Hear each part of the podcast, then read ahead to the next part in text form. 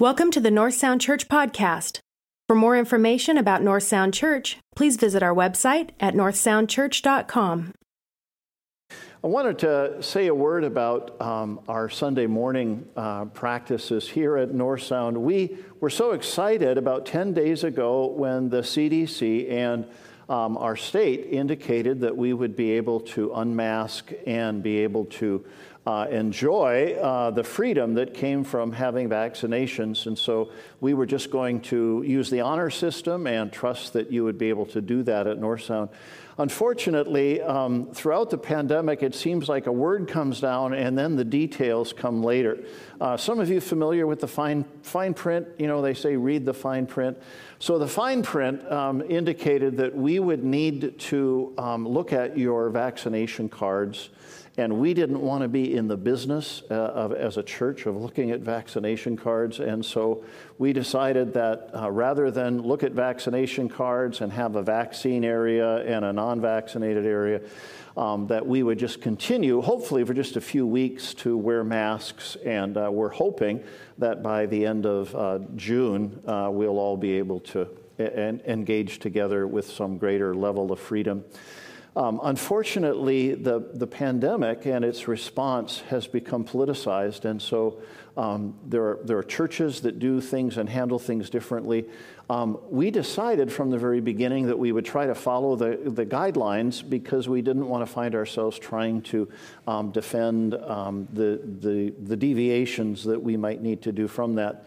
Um, in the midst of the politicization of this, you need to know that we um, it's not political for us. It, it's not a left or a right. It's just simply trying to get through the season by following the guidelines that have been given to us. So, thank you so much for your understanding. I know it's difficult, uh, but we are looking forward to being free of uh, masks and being able to have coffee when we come in and uh, hopefully Club Grub before very long and getting back to some semblance uh, of normal. I realize that I don't often share with you, as often as I should, the good news of things that we're involved in in ministry that you might not be aware of. You are probably aware that we plant Anglican churches, and there's a long story behind that. And if you, you don't know why that is the case or you have questions, please uh, feel free to talk to us uh, about that. Uh, but we also are engaged in church planting with the association of churches that we're a part of called Converge, and specifically in this area, Converge Northwest. And we participate actively in the North Sound Church Planting Network. and we have helped financially, um, probably somewhere between 10 and 15 Converge churches get started. And just this week, we will be sending out fairly large checks to two uh, new Converge church plants. One is an Iranian church that will be beginning uh, in, at uh, Kenmore Community Church, and the other is Immersion Church up in uh, Mount Vernon. And so, my thanks to you for your giving, which allows us to make these contributions to help these churches move ahead. Additionally, um, you, between what the elders set aside uh, in terms of our missions funding and your gifts, we've been able to send about $35,000 to India to make a difference over there in the midst of what's going on. So, again, thank you, thank you for your giving. Um, some of us can go, some of us can do things, and some of us can give. And right now in this season, uh, we have the privilege of giving, and I want to thank you for that. Well, we begin a new sermon series today uh, called The Art of Neighboring, and it's going to take us uh, through the next few weeks, I think up until Father's Day. And uh, I invite you to join us in this adventure because we are going to have an opportunity to learn more about the great commandment that God gave us to love the Lord our God with all of our heart, soul, mind, and strength, and love our neighbors as ourselves. If you look down in front of me here, we have a beautiful liturgical hanging. Uh, it's red. You've noticed a change from the white that we had for the Easter season, and these help us mark the seasons of the church year. Today is Pentecost Sunday, as Pastor Allen mentioned. It's the Sunday in which we remember the outpouring of the Holy Spirit. And it's very appropriate that as we begin talking about neighboring, that it's Pentecost Sunday in which we, in which we begin this. In the first chapter of Acts, we have recorded Jesus' promise of the coming of the Holy Spirit. In Acts chapter 1, verse 6, we read So when they came together, they asked him, Lord, will you at this time restore the kingdom to Israel? He said to them, It's not for you to know the times or the seasons that the Father has fixed by his own authority, but you will receive power when the Holy Spirit has come upon you, and you will be my witnesses in Jerusalem and all Judea and Samaria to the ends of the earth. So, friends, the disciples had wondered with the coming of Jesus, with his death and resurrection, if the kingdom of God had fully come. If it was like, okay, is, is all the stuff you talked about all over? And Jesus said, No, the kingdom of God has begun with me, um, but we haven't yet seen the end of the kingdom, and that timing only God knows. But in the meantime, in this season, you are to be my witnesses beginning in Jerusalem and Judea and Samaria and then around the world. And we are a part of the response of that message because Pentecost was when the Holy Spirit was poured out to enable them to fulfill that mission. And we are living in that season in which the Holy Spirit has been poured out on us as well to complete the mission of God to carry forward the good news. Now, the disciples were in Jerusalem when the Holy Spirit was poured out, when this mission was given. And so we see that that it was right where they lived where the message and the mission began. And so for us too, we could say to Edmonds, to Washington State, to the United States, to the entire world, if we were to put it in more modern language. But notice it begins at home, it begins in the place where we live. So, we're going to spend some time talking about God's commandment to love our neighbors. And at North Sound, um, we are a group of pretty ordinary people, all things considered, but we can make an extraordinary difference in our community by being good neighbors. Now, we're turning a noun, neighbor, into a verb, neighboring. And I actually haven't looked in the dictionary to see if neighboring is an official word. But in fact, we're going to make it such, at least for the next four weeks, as we talk about engaging with love for our neighbors. A neighbor is more than something that we are, the noun, but it's a verb. Being a neighbor, loving our neighbors, is something that we do. And those of you that have really good memories may recall that we touched on this a few years ago at North Sound as well. Neighboring can be a challenge, can't it, if we're honest? If I asked you to raise your hand, and I'm not going to, but I bet almost everybody in the room would say that neighboring can be a challenge, and I bet most of you would have a story to share. Uh, a lady uh, shared that one morning she was in her kitchen. Her son was still asleep, her little boy was still asleep, and she heard the neighbor's dog begin to howl. And it was a long, continuous, growing louder kind of a howl. And this long, drawn out sound was, sound was really tough. And so before going into work, she went and knocked on the neighbor's door and she said, Listen, I'm so sorry to disturb you, but my, my, my, my little guy's still sleeping, and I'm wondering if you could ha- have your dog quieten down a little bit.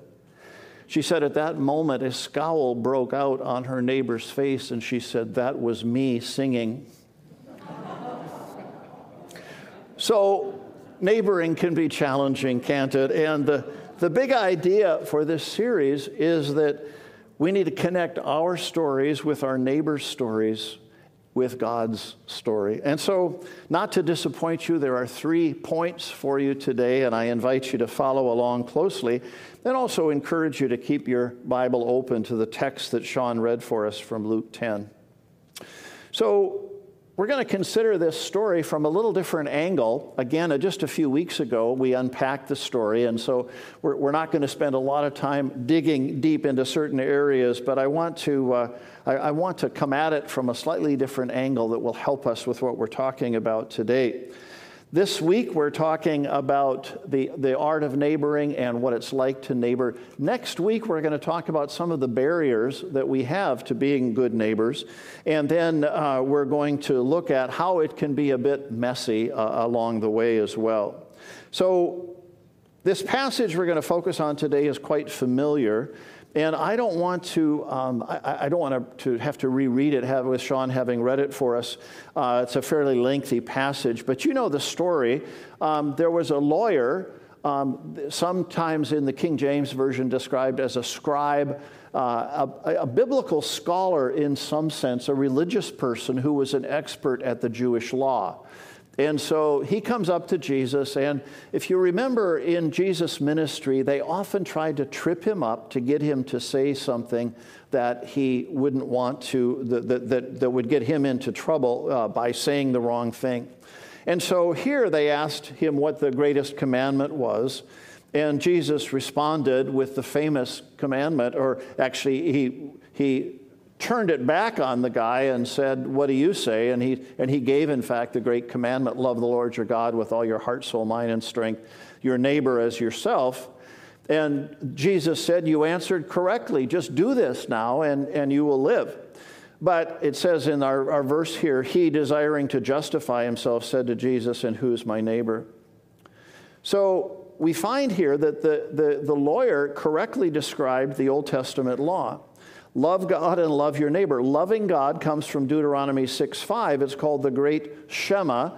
Uh, love the Lord, and then love your neighbor comes from the Old Testament book of Leviticus 19, verse 18.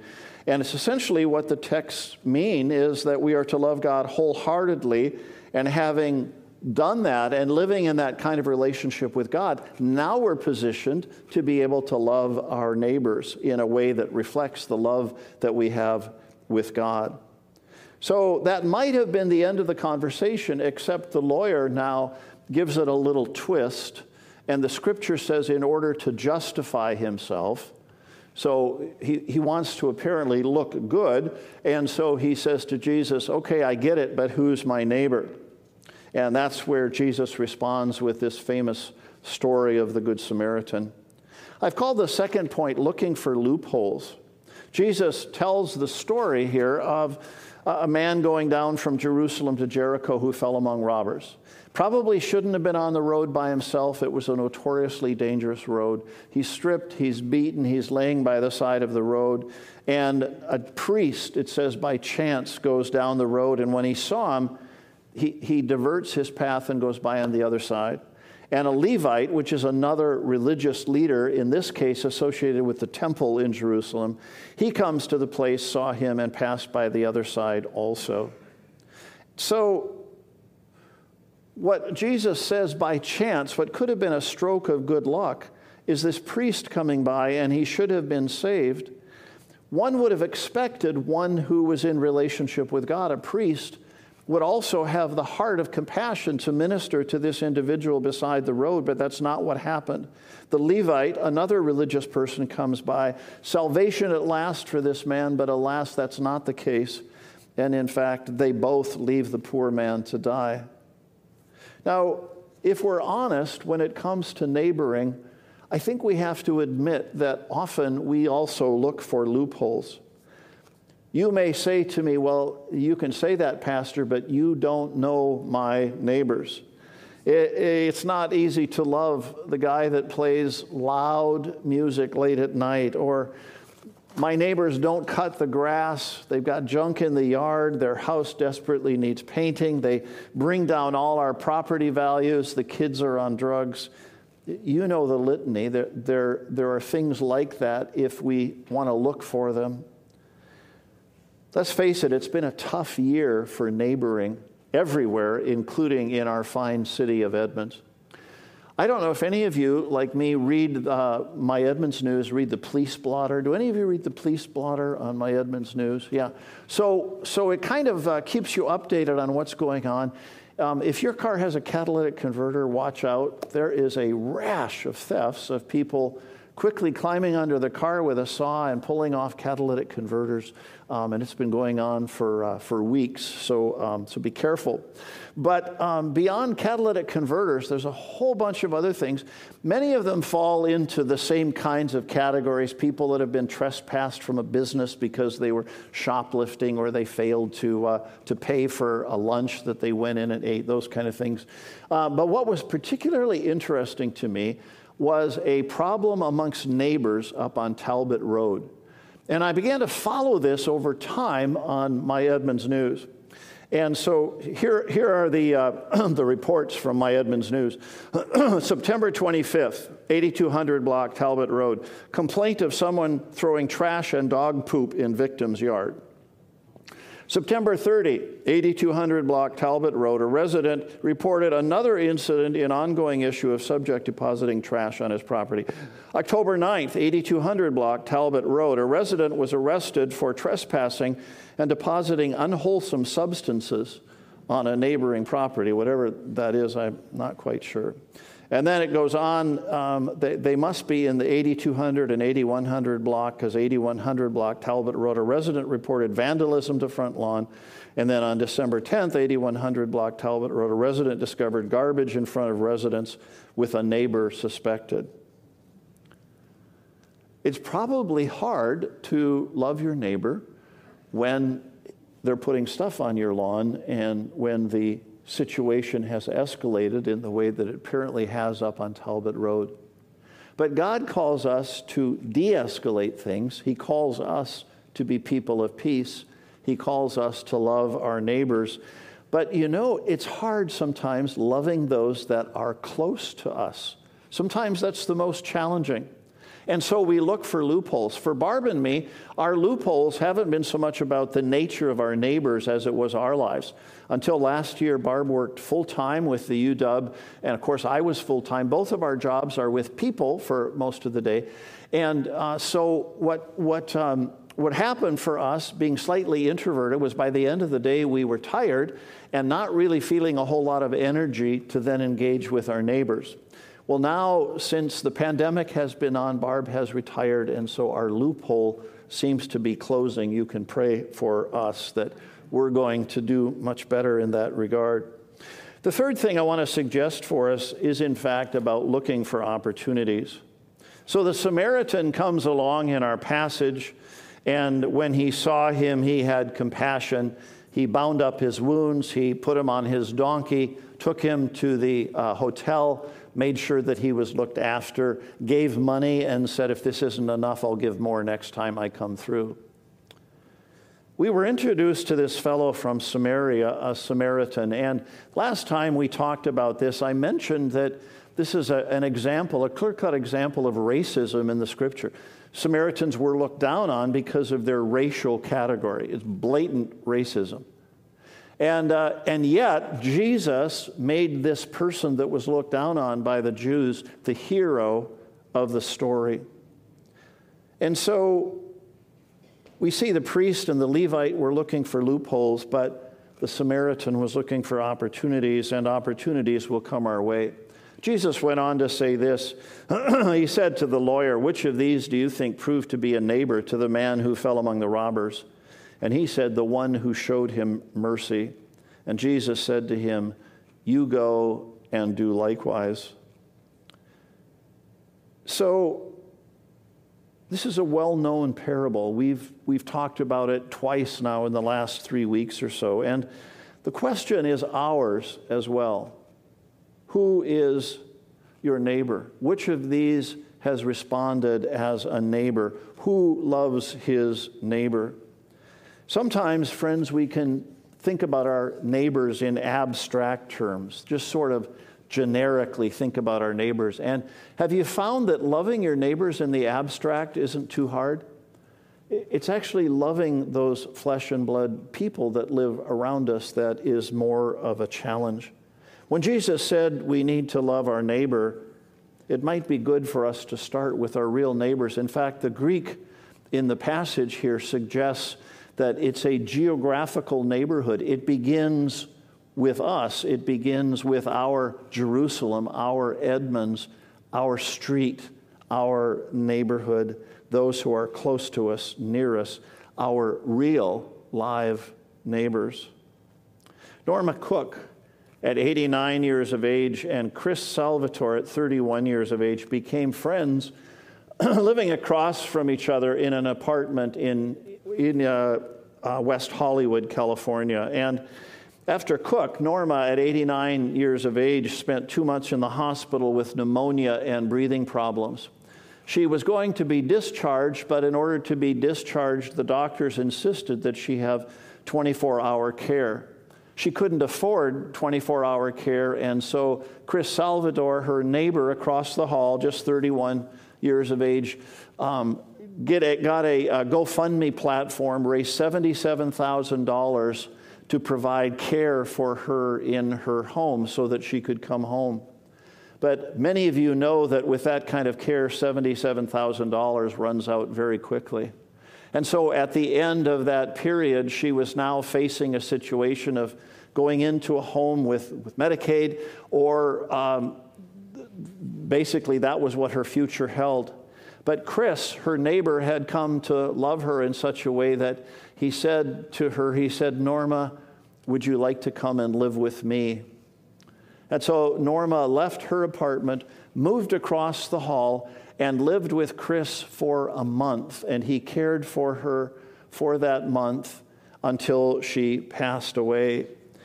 The last thing she did, Chris says, is this. He says, She put her arm around my neck. She was so weak, I don't know how she did it, and pulled me in and kissed me and said, I love you. Friends, when we built our home, when Barb and I built our home in Edmonds, we were concerned about uh, the nature of the building process and whether we could afford it and how it was going up and all the host of decisions that needed to be made around that. We actually gave very little thought to our neighbors. But it's important to realize for us and for you that God has us where He has us for a reason. We are living where we're living for a reason. We're reminded of this in Acts 17, where we read, And he made from one man every nation of mankind to live on all the face of the earth, having determined the allotted periods and the boundaries of their dwelling places. They should seek God and perhaps feel their way toward him and find him, yet he is actually not far from each one of us. Let me read part of that again. And he made from one man every nation of mankind to live on the face of the earth. Here's the important part having determined allotted periods, the boundaries of their dwelling places. I want to conclude this morning with an application for us in our lives. We've never really seen anything quite like the pandemic that we have been through this last year. None of us have seen it in our lifetimes. I've never seen a time when our nation has been more polarized. We continue to experience the ongoing culture wars between the right and the left.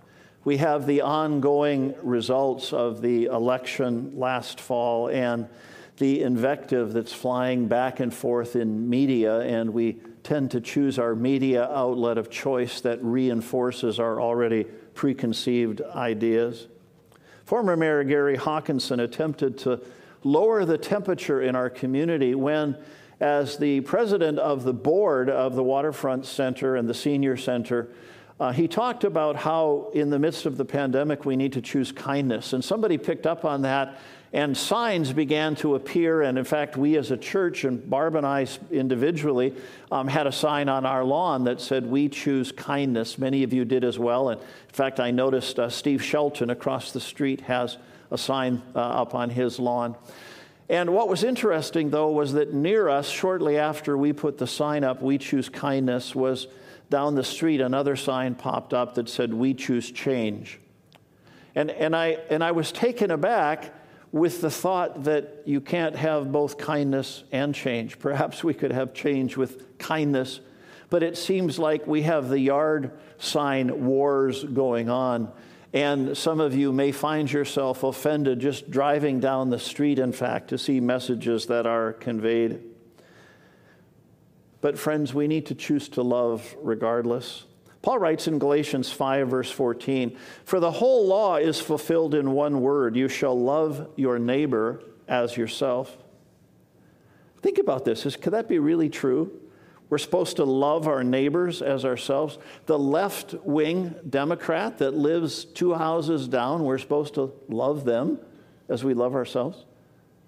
The, the right wing, far right extremist that lives in our neighborhood, we're supposed to love that person as we love ourselves. The one whose dog barks incessantly, we're supposed to love. And the guy who doesn't mow his lawn, we're supposed to love. So now we've been cooped up for a year and we're now beginning to come out. And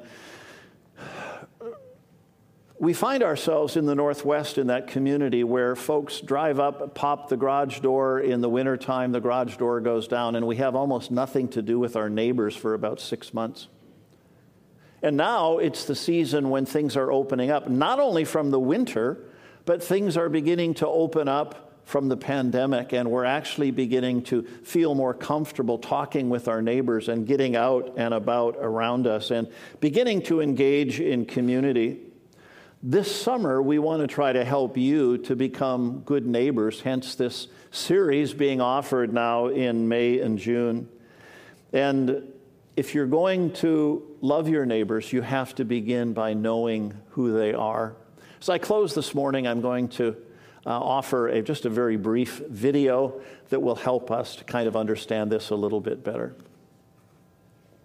In January of 2009, a group of pastors came together to dream about what it would look like to join our congregations together and to really make a difference in our community. In order to understand the big issues that those in our city are facing, we decided to invite in the mayor of Arvada. About a year ago, I met with a group of pastors who asked me what's the uh, best way they could help serve our city. There are a lot of issues that face our community, but the majority of them could be drastically reduced if we would just become a community of good neighbors. The mayor of our city just asked us to obey the scriptures, to take Jesus seriously when he said, Love God and love your neighbor as yourself. The mayor said that to a group of pastors. That's convicting. That's embarrassing, actually. We knew that there was something very powerful in the fact that one of the leaders of our city was inviting us to start a movement in which we rediscover the art of neighboring. A couple months later, we came back together and this time uh, just to pray and to think about what we had heard. And we invited Vicki Ryer, who, who was the assistant city manager. And Vicky again said something in passing, just like Bob had done, that just stopped us in our tracks. I've been working at the city about, I don't know, 14, 15 years. I've been dealing with neighbors, neighborhoods, community issues. And I gotta be honest with you, from the city's perspective, there's not a lot of difference between the way Christians and non Christians neighbor. That was the moment that really cemented for many of us in the room that we needed to do something together.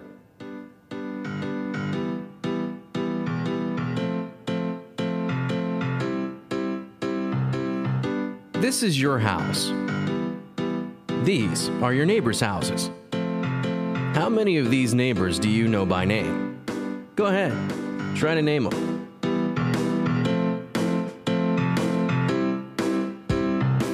If you're like most people these days, you probably only know a few of your neighbors by name. We have garages for our cars, privacy fences for our backyards, and we seem to be perpetually busy. You're doing pretty well if you wave or say hi as you're passing by. But what if we did more? What if we made it a point to learn the names of the people who live on our block?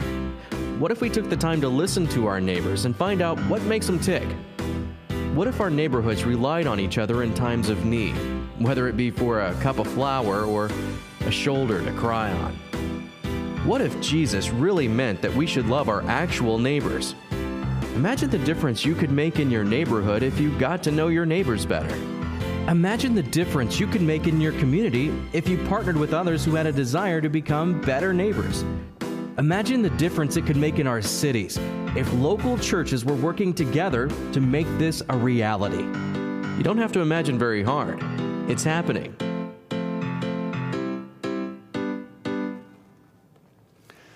So, Barb and I know some of our neighbors fairly well, those closest to us, but there are others in our neighborhood and on our street um, that are essentially strangers to us. And, and what we're advocating here from the scripture is that we move from having a relationship with others that are essentially strangers. We, we, we don't know them. Um, we may smile or we may even wave, but we have no idea who they are.